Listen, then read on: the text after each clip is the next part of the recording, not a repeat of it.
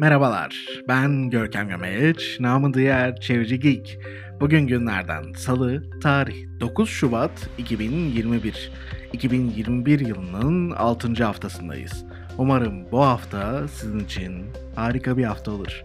Şimdi gelin beraber bu haftanın çıkan ve sürdürülebilir kalkınma ile çevre dostu yaşama dokunan haberlere bir göz atalım.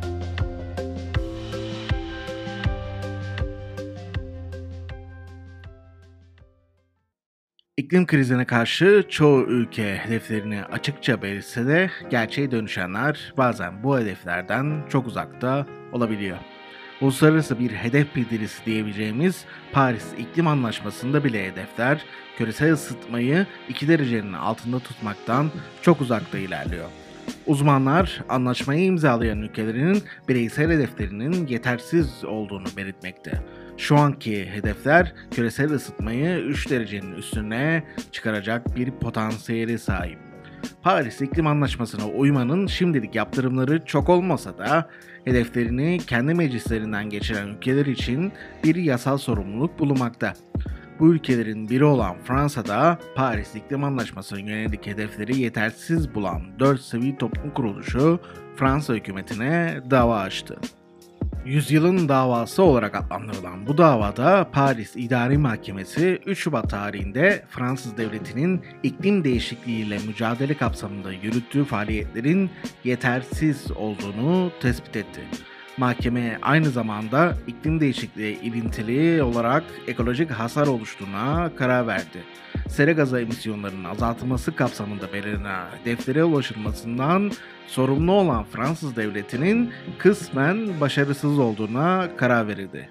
Mahkeme ekolojik hasar kapsamında devlete karşı açılacak tazminat davalarının medeni kanunda öngörüldüğü üzere kabul edilebilir olduğunu da belirtti. Yani iklim krizinden zarar gören diğer kurum ve bireyler Fransız devletine tazminat davası açabilecek. Davanın sonucunda kamu kurumları ile STK'lar arasında 2 ay sürecek müzakere ortamı oluşturmasına karar verildi.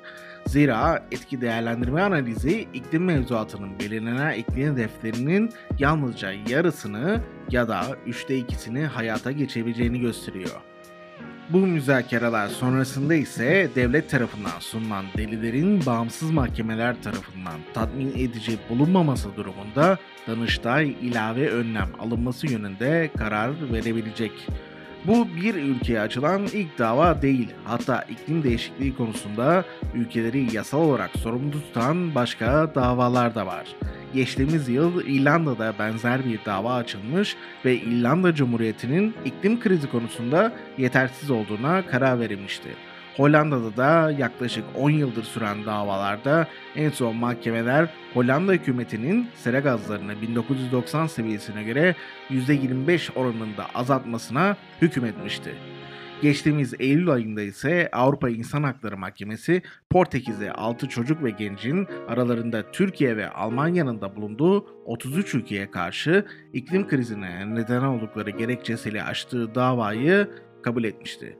Gençler davanın sebebi olarak 2017 yılında ülkede 110 kişinin ölümüne neden olan orman yangınlarını gösteriyor.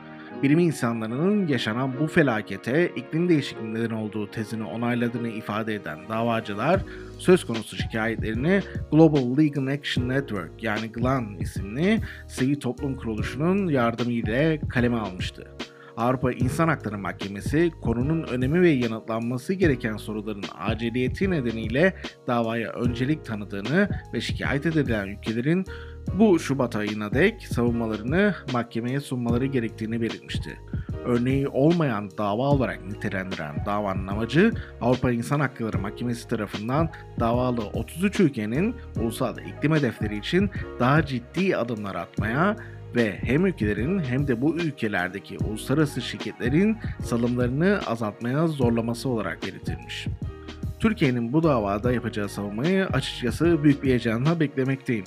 Zira ülkemiz Paris İklim Anlaşması için hedefler beyan etmiş durumda ama bu hedefleri meclisinde hala onaylamış değil. Dünyada Türkiye ile sadece 7 ülkenin kendi meclisine onaylamadığı bu iklim hedeflerine yönelik kendi ülkemizde şu anki hükümete yönelik dava açılabilir mi? Açıkçası çok emin değilim. Ama bu adımların atılmamasının Türkiye'nin zararına olacağı kesin. TÜSİAD'ın Ekonomik Göstergeler Merceği'nden yeni iklim rejimi raporu, Türkiye'nin Paris İklim Anlaşması'na ve yeşil mutabakat kurallarına uymaması durumunda ciddi ekonomik kayıplara uğrayıp yeni dünyada kendine yer bulamayacağını belirtiyor. Vatandaşlar olarak biz de iklim krizi ve fosil yakıtlara yapılan yatırımlar yüzünden bozulan ekolojik denge, hava kirliliği, artan doğal felaketler tarafından etkileneceğiz. İstanbul Teknik Üniversitesi'nin yaptığı bir çalışma ölümcül heyelanların hem sayısının hem de öldürücülüğünün son 20 yılda arttığını belirtiyor. Bu soruna karşı ne kadar hızlı hareket edilirse o kadar hızlı bir şekilde çözümlere ulaşmak mümkün. Bununla beraber ne kadar geç kalırsak o kadar da doğamızdan, kaynaklarımızdan ve hayatlarımızdan kaybedeceğiz. Haftanın öne çıkan bu haberinden sonra gelin kısa kısa diğer gelişmelere şöyle bir bakalım. Avustralya'da kurulacak dünyanın en büyük bataryası 1200 megawatt kapasitesiyle Türkiye'de Seyit Ömer Termik Santrali'nin kapasitesinin iki katına sahip. Bu batarya daha önce Tesla tarafından yine Avustralya'da kurulan bataryanın rekorunu 8'e katlıyor. Projenin sahibi CEP Enerji bu bataryanın ülkenin 4 noktasında bulunacak 2000 megawattlık batarya ağının en büyük parçası olduğunu belirtiyor. Güneş ve rüzgar enerjisi sürdürülebilir bir enerji olsa da dengeli olduğu söylenemez. Aşırı güneşli veya rüzgarlı bir günde üretilecek bir enerjinin dengeli ve ihtiyaç olduğu zamanda tüketime sunulmasında batarya teknolojinin yeri oldukça önemli. Avustralya kömür santralini kapatıp ülkenin büyümesi de göz önüne alınca 20 yıl içerisinde en az 6000 megawatt batarya teknolojisine ihtiyaç duyacağını öngörüyor. Bu ihtiyacın fiziksel batarya, pompaj depolamalı hidroelektrik, daha iyi bir altyapı kontrolü ve doğalgaz ile doldurulması planlanıyor. Bununla beraber doğalgaz projelerinin bu 20 yıllık gelecekte en pahalı yatırım olma olasılığı da göz ardı edilmemiş. Sağlık ve Çevre Birliği HEAL raporu Türkiye'nin toplam sağlık harcamalarının %27'sinin sebebinin kömürlü termik santraller olduğunu belirtiyor. Türkiye'de kronik kömür kirliliği, kömürün sağlık yükü ve kömür bağımlılığını sonlandırmak adlı rapor, Türkiye'de santral bazında sağlık etkilerini hesaplayan ilk çalışma olarak dikkat çekiyor.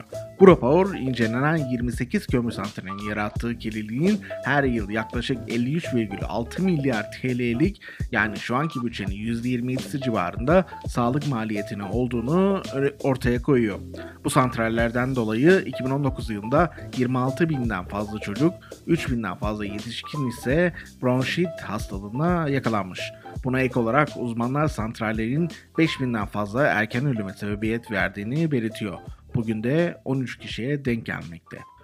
Uzmanlar filtreleme sistemlerinin ancak bir yere kadar çalıştığını, asıl çözümün ömrü dolan kömür santraller yerine yeni bir enerji kaynakları inşa etmek olduğunu belirtiyor. Elektrikli otomobillere uygulanan özel tüketim vergisi yani ÖTV 3,3 ila 4 kat düzeyinde artırıldı. Yeni zamla birlikte en düşük elektrikli otomobil ÖTV oranı %7'den %10'a, en yüksek elektrikli otomobil ÖTV'si ise %15'ten %60'a çıkarıldı.